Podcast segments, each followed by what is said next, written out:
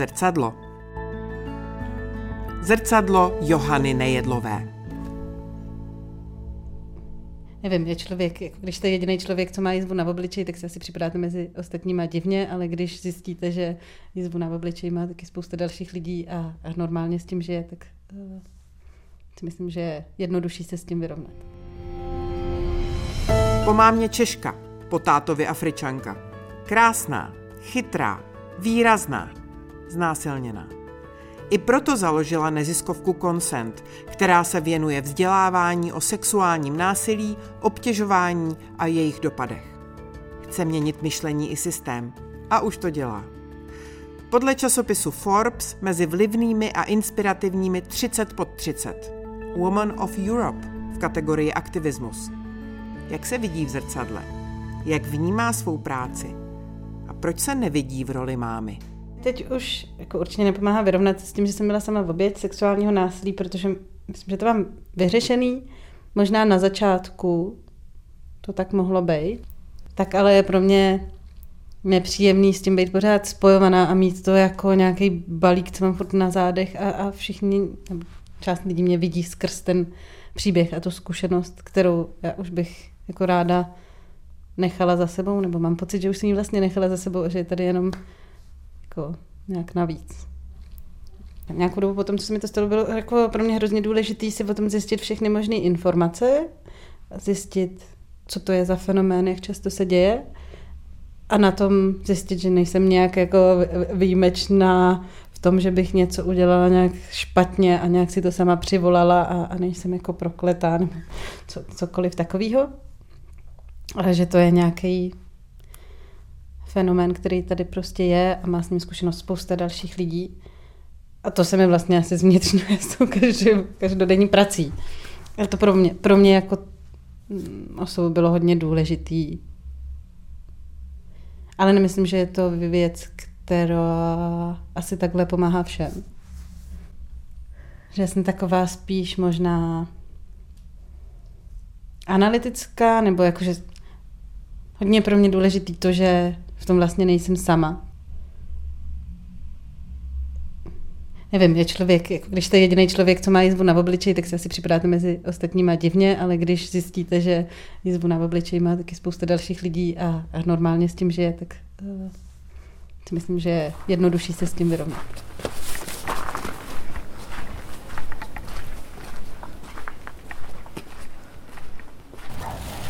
Letáky 1. A ještě někdo si hajsku potřebuje? Letáky 2. My máme rádi karafiáty. Říkali jsme si, že žádná kitka asi není úplně dedikovaná obětem sexuálního násilí a řekli jsme si, že karafiáty by se k tomu mohly hezky hodit. Zároveň to chceme používat i na MDŽ a MDŽ má jako symbol karafiáty z té předchozí éry, tak ho chceme trochu rehabilitovat, dát mu nějaký smysl. Tyhle papírový vyráběli naši dobrovolníci a poslali nám jich strašně moc, máme jich třeba 800 v kanceláři.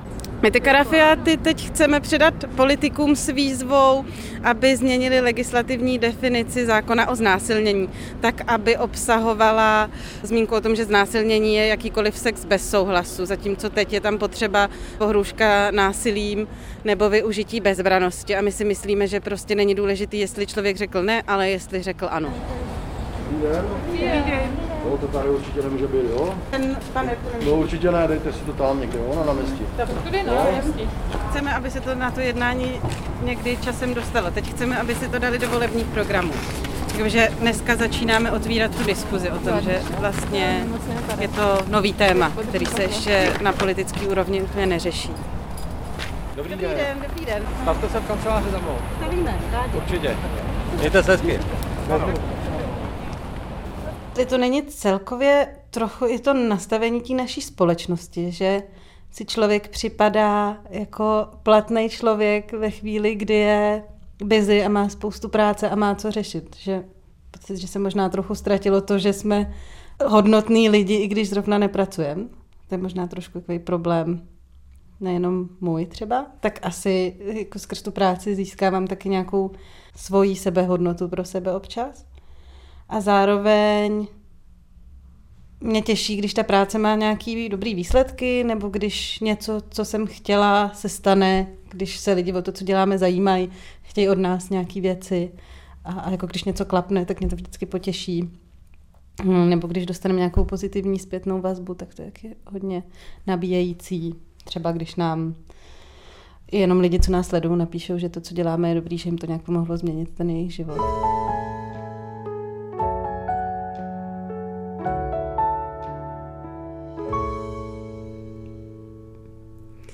Tak vím, co bych měla vidět, když se kouknu do zrcadla, protože jsem četla spoustu textů a knížek o tom, jak se má člověk přijímat a jak eh, má k sobě i mluvit, když se na sebe kouká do zrcadla.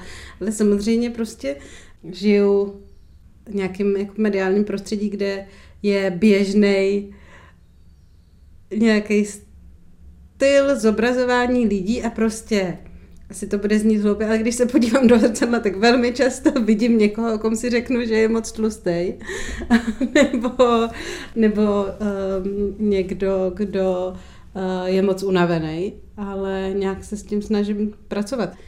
Já poslední dobou nejsem moc velký fanoušek toho, že si říkáme, jak, jak všichni jsme sami se sebou spokojení, protože mám pocit, že to je falešný. No já těžko můžu říct, jakým způsobem mě to ovlivnilo, protože jsem nezažila nic jiného, než nebejt bílá a vyrůstám v tom od malička, že třeba dost často si to spíš neuvědomuju vůbec.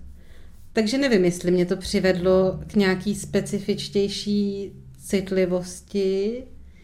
A popravdě si myslím, že spíš ne, protože já jsem měla hodně štěstí na to, že mě jakože nemám žádný výrazně špatné zážitky, který spousta lidí, eh, který mají podobnou barvu kůže, jako mám já, mají. Znám kluka, který ho někdo zmlátil, znám holku, se kterou se nikdo nechtěl bavit ve škole.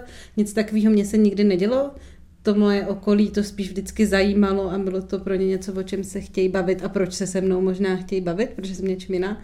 Měla jsem štěstí, že jsem byla v takových kolektivech. Takže si myslím, že mě to nějak extra nenasměrovávalo tady tím. Mě spíš naopak jako fakt trápily ty feministické otázky, nebo ty jednoduchý feministický, typu, že mi přišlo nefér, že holky mají uh, mít uh, urovnanější sešity a, a jakoby hezčejc psaný a že já jako holka mám mít uklizenější pokojíček než můj brácha. A tady ty jako drobné nespravedlnosti mezi těma pohlavíma mě už od mala štvaly a ty si spíš myslím, že mě přivedly k nějaký vnímavosti větší vůči eh, těm tématům rovnosti a nejenom jako žen a mužů, ale i celkově nějakých nespravedlností, které se dějou ve světě. Ne každýho láká mít vedle sebe nějakou jako relativně uh, silnou a výraznou osobnost, což ale nějak souvisí s tím, že mě zase nezajímají lidi, kteří se něčeho takovýhle bojejí. A potom v tom partnerství odráží se to v něm podle mě ve snaze všechno si vykomunikovat, ale zase jakoby já musím přiznat, že mám ten jako tendence občas všechno mít podle sebe ale snažím se to nějak eh, jako kočírovat, abych toho partnera úplně ne, eh, ne no, aby ho úplně nezaháněla do kouta, nebo aby nebylo všechno skutečně jenom podle mě. Já mám hrozně ráda pivoňky a tady teda jedna snad časem vyroste. Pavlov projekt je meduňka. A ta meduňka začíná ovládat celou tu zahradu, protože to je jediné, co nežerou ty slimáci a co jako hodně bujně roste. Myslím, že z bylinky se stal plevel. Tady je ještě jahoda, ale ne, to nestihla prostě sklidit tu jahodu a zase jich sežrali slimáci. Ta zahrada je taková hodně chaotická, což myslím hodně jako zrcadlí jak mě, tak Pavla chaotická a divoká. A možná ji necháme divočet ještě víc. Ahoj. Koho jste přivedli?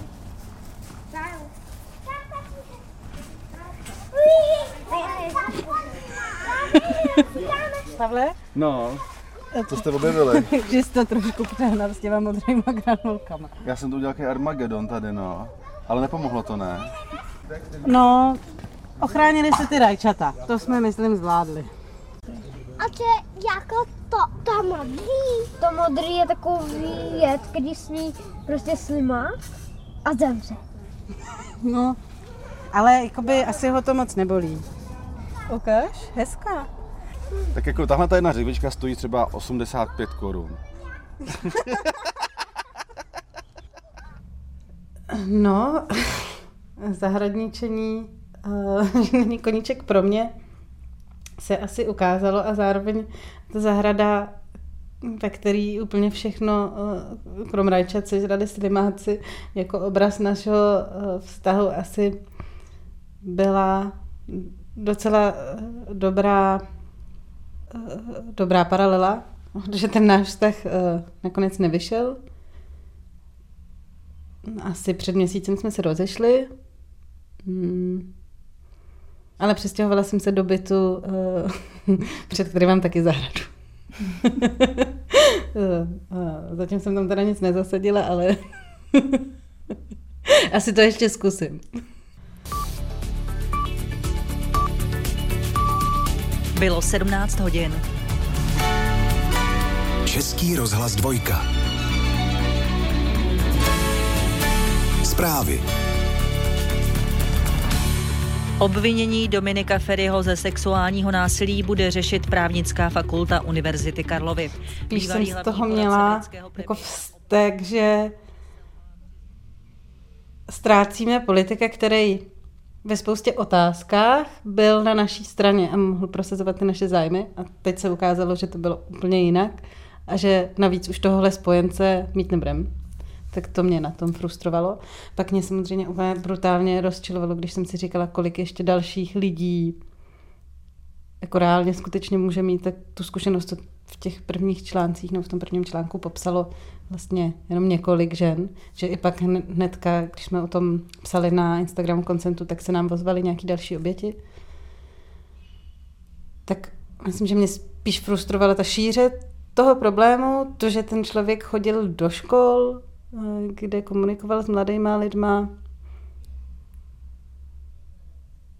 ale jako na jednu stranu mi přišlo vlastně pozitivní to, že ta naše společnost už je v době, kdy jako tady to téma i u takhle vlivného člověka nezůstává pořád pod pokličkou a nějak se skutečně začíná řešit a celkově to podle mě začíná ukazovat, že se něco mění v té společnosti a že už se o tomhle nemusí mlčet.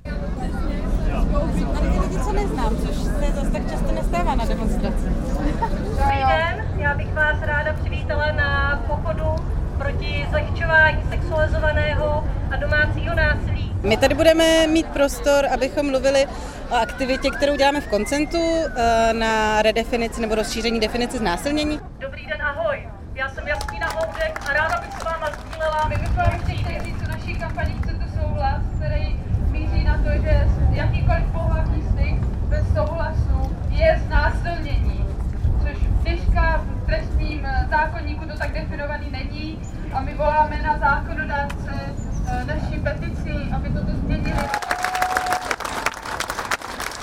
Ten souhlas je dobrovolný a je kdykoliv odvolatelný. Zároveň ten souhlas musí být nějakým způsobem nadšený, nemůže být vytvořený pod nátlakem. Říkáme, že souhlas pod nátlakem neplatí. Ten souhlas se nemusí vyjadřovat nějakým způsobem verbálně, jak si to lidi představují, ale ve chvíli, kdy máte s člověkem nějakou interakci a ten člověk eh, pozitivně reaguje na to, co děláte a, a rozvíjí se nějaká normální interakce před sexem, kdy na sebe šaháte a slíkáte se a ten druhý to opětuje nebo sám některé věci iniciuje, tak tohle to se dá počítat za souhlas. Zatímco když eh, je někdo str- strnulej a eh, nevidíte od něj žádnou reakci, tak to je ta chvíle, kdy je potřeba se verbálně zeptat, protože se může jenom stydět, ale taky je dost možný, že se prostě bojí říct ne, nebo má pocit, že nemá možnost říct ne. Zeptat se někoho, líbí se ti to, je v podstatě normální věc a všichni, kdo chtějí mít sex, by ho měli chtít mít, protože chtějí, aby se to tomu druhému líbilo a ne protože chtějí, aby se to líbilo jenom jim. Radiožurnál. Zprávy. Víme, co se děje. Poslanci dnes mají na programu tři mimořádné schůze. Rozhodovat budou o poslanecké novele zákona o střetu zájmů, odpoledne pak posoudí návrh na zavedení tzv. covidových certifikátů. A debatovat budou taky o možném zpřísnění trestů za znásilnění. S návrhem na svolání této mimořádné schůze přišla poslankyně hnutí Ano Barbara Kořanová. Poslanci zatím nebudou rozhodovat o žádném konkrétním návrhu. Kořanová chce vyvolat debatu o možné nové definici znásilnění ve spolupráci s ministerstvem ministrem spravedlnosti už připravila návrh, který sněmovně předloží v příštích týdnech.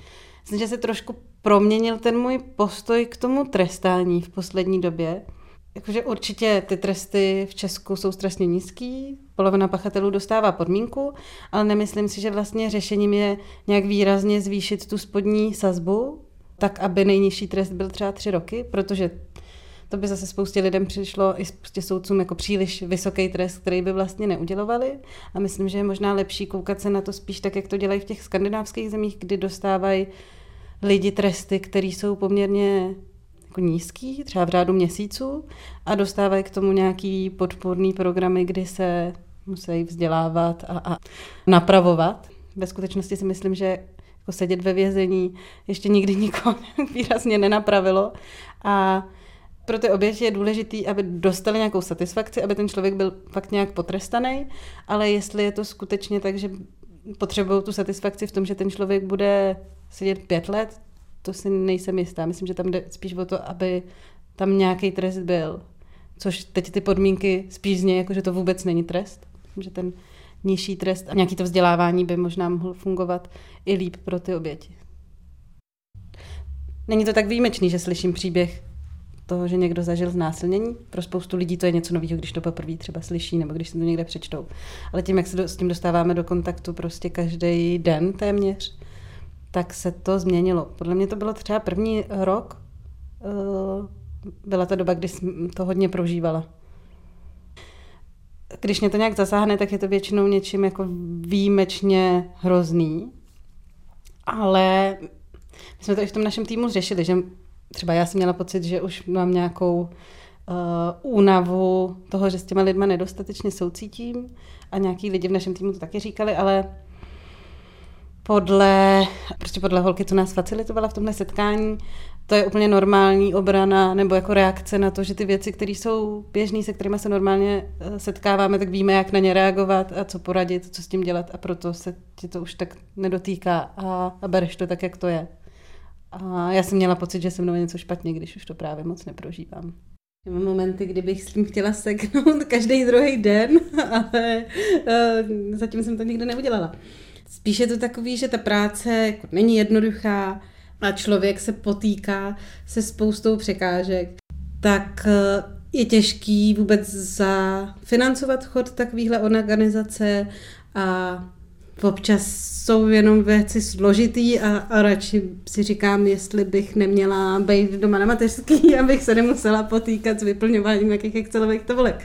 Ale uh, fakt mě to samozřejmě přejde, protože mi dojde, že být na mateřský by mě nebavilo a bylo by to v něčem možná ještě těžší, než vyplnit tu tabulku, kterou pak odložím a, a už ji neuvidím.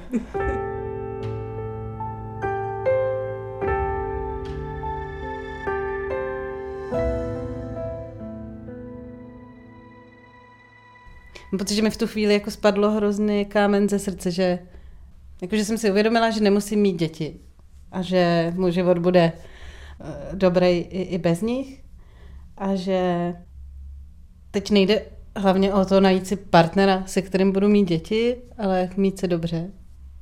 A to bylo hrozně osvobozující mi přišlo. Tak jsem začala chodit s Pavlem, který měl děti, takže jsem měla pocit, že jsem to celý vyřešila tím, že budu mít tu rodinu, která ale jako není stoprocentně moje, zároveň to znamená, že nemusím stoprocentně být k té rodině nějak přivázaná. A to je asi taky věc, který se trochu obávám, že mi přijde hrozně těžký skloubit ty role rodičovský a pracovní. Přijde mi vlastně hrozně obdivuhodný, jak to některé ženy zvládají, ale zároveň když tady to mám pořád v hlavě, jak bych to asi zvládala, tak je ta otázka, nakolik vlastně ty děti chci mít, když to vidím jako nějakou překážku v tom, co bych chtěla dělat. No.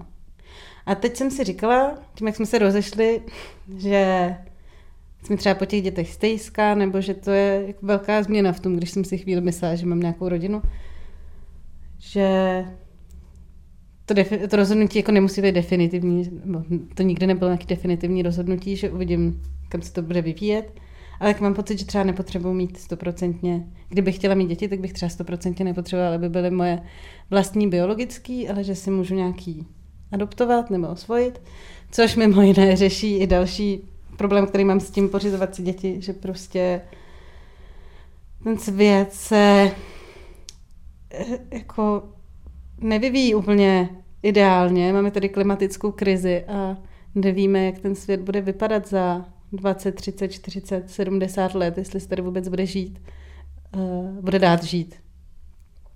A já moc nevím, jestli je úplně rozumný přivádět do toho další noví lidi, když tady je třeba spousta dětí, které by rodinu potřebovali.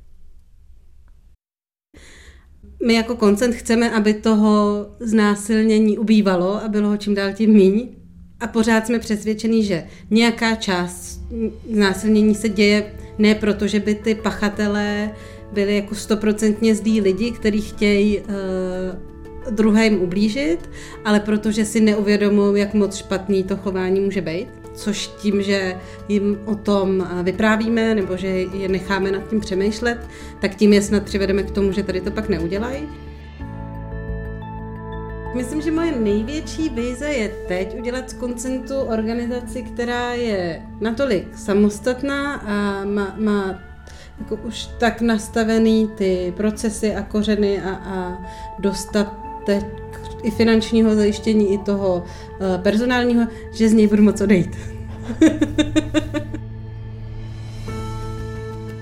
neznamená, že mě to nebaví, a nebo že to nedělám ráda, ale myslím si, že člověk se v tom tématu i vyčerpá, když ho dělá dlouho a byla bych nerada, aby ta organizace byla nějakým způsobem zatuhlá v tom, že já jsem se zasekla v něčem, co bylo progresivní před deseti lety, když se to zakládalo. Myslím, že to se může jako snadno stát. Nevím, co bych chtěla v životě stihnout chtěla bych stihnout najít nějaký balans mezi uh, prací a, a uh, volným časem. Spíš bych chtěla dělat vždycky nějakou práci, která má smysl.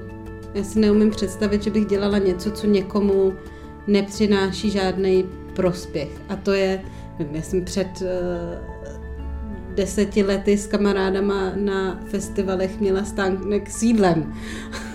kam jsme jako vařili a pekli jídlo, ale bylo to uspokojující v tom, že jsme naší prací vytvořili něco, co ostatní ocenili, protože si dali něco, co jim chutnalo a pak přišli a řekli, že to bylo skvělé.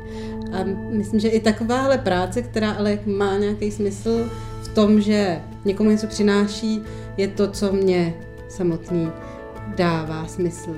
Samozřejmě bych ve stáří chtěla mít hezký domek u moře, ale jestli se to někdy stane, to nevím.